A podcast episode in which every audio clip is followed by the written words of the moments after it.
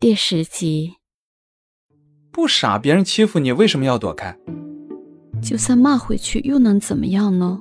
更何况他们……一说到后来，声音越来越小。他们什么？他们说的是事实，对吗？你本来就在暗恋我，是不是？你不要胡说！一急急的转身，跟着默默去打饭了。肖宇航在身后笑得很得意。嗯，宇航，你干嘛老是帮他？吕飞好奇的问。只是看不得别人总是欺负他。其实那些女孩子是嫉妒他。杨天琪边吃边补充道：“ 嫉妒他学习很差吗？”吕飞揶揄的笑了起来。哼，嫉妒她长得漂亮，还会画一手好画，而且很会穿衣服。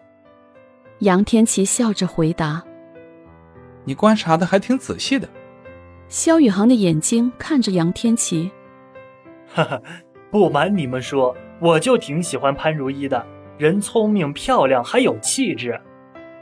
杨天琪一脸坦然的笑了笑，呃，聪聪明，学习那么差还聪明。吕飞摇了摇头，这你就不懂了，不是每个人都善于学这些根本用不着的数学化学的。每个人的灵魂特质是不同的，才华也是不同的，所以你看，学习好的人将来未必都混得好，学习不好的人将来也未必混得不好，你说是不是，宇航？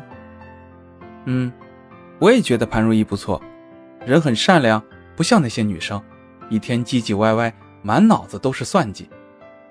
不过画真的是你让她画的？嗯，是我让她画的，我以前也学过。想看看他画的究竟怎么样？宇航毫不迟疑地说：“他知道他的兄弟们嘴都没有把门的，而且都是八卦的很。”话说，你爷爷真的要请他家人一起吃饭？怎么了？他爸爸和我爸爸本来就有合作，只是我爷爷知道他是我的同学，还给他生日画了画，一起吃顿饭，很正常的。原来如此，不过从来没听你提过。我以前也不知道，最近才知道的。吃过午餐，几个人去了篮球场。刚刚走进去，就看到林叔走了过来。宇航，我有话跟你说。什么事情？你说。宇航不以为意的边拍着球边说：“你把球给他们。”林叔有些急躁了。宇航把球传给了杨天琪。究竟什么事情？曲老师找我，不是曲老师，是你。刚刚在饭堂为什么要说谎？为什么要回答你？看来你承认你说谎了。我看得出来，是他自己想画的你，不是你让他画的。那又怎么样？你们就可以那么欺负他吗？欺负他干你什么事了？从今天起，欺负他就关我的事。你这话是什么意思？你喜欢潘如意是不是？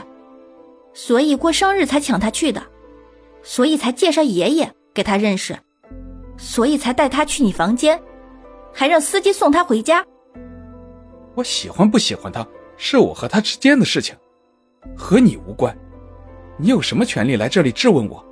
真是莫名其妙。宇航更生气了。我没有权利。我们从小就认识，一起长大，一起上小学、初中，一起上高中。那又怎么样？那我就要娶你吗？林叔，你想什么呢？我没说你要娶我，我们才高一，你不要谈恋爱，早恋是对你没有好处的。况且他学习那么差，会拖累你的。林叔，学习好又怎么样？拉帮结派，给人下绊子。你历史不是学的不错吗？在明朝这叫什么来着？朋党之争。在清朝康熙皇帝最忌讳的是什么来着？结党营私。你不愧是学得好，都用的炉火纯青了。萧宇航，你竟然这么对我说话！我们这么多年的友谊，你竟然如此看我！我是为了你好。那我谢谢你，林叔。我已经十六岁了，要是早上一百年。怕是我都可以成亲了。我知道我自己在做什么，你不用为我操心，你管好你自己就行。宇航渐渐的压下了火气，转身回到了篮球场。林叔看着他，气得跺了一下脚，转身回了教室。回到教室以后，林叔怎么看潘如一就怎么不顺眼。下午第一节课是体育课，老师教大家打网球，于是大家一排排的开始从壁球到上网练习了起来。依依，小心！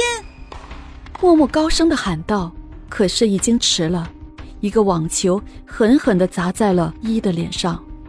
默默跑过来的时候，依依已经捂住了脸，似乎脸都肿了起来。林叔，你干嘛？为什么要用球打人？我没打人，是不小心一下子打到他的。对不起了，潘如一。伊疼得眼泪都掉了下来，说不出一句话。这时候，听到一个愤愤然的声音响了起来：“林叔，你知道我为什么不喜欢你吗？最讨厌你这种表里不一、对人暗算的性格。”竟然是萧宇航！全班同学都待在了这里，想看看接下来会发生什么。一个班长，一个学习委员，一个差生。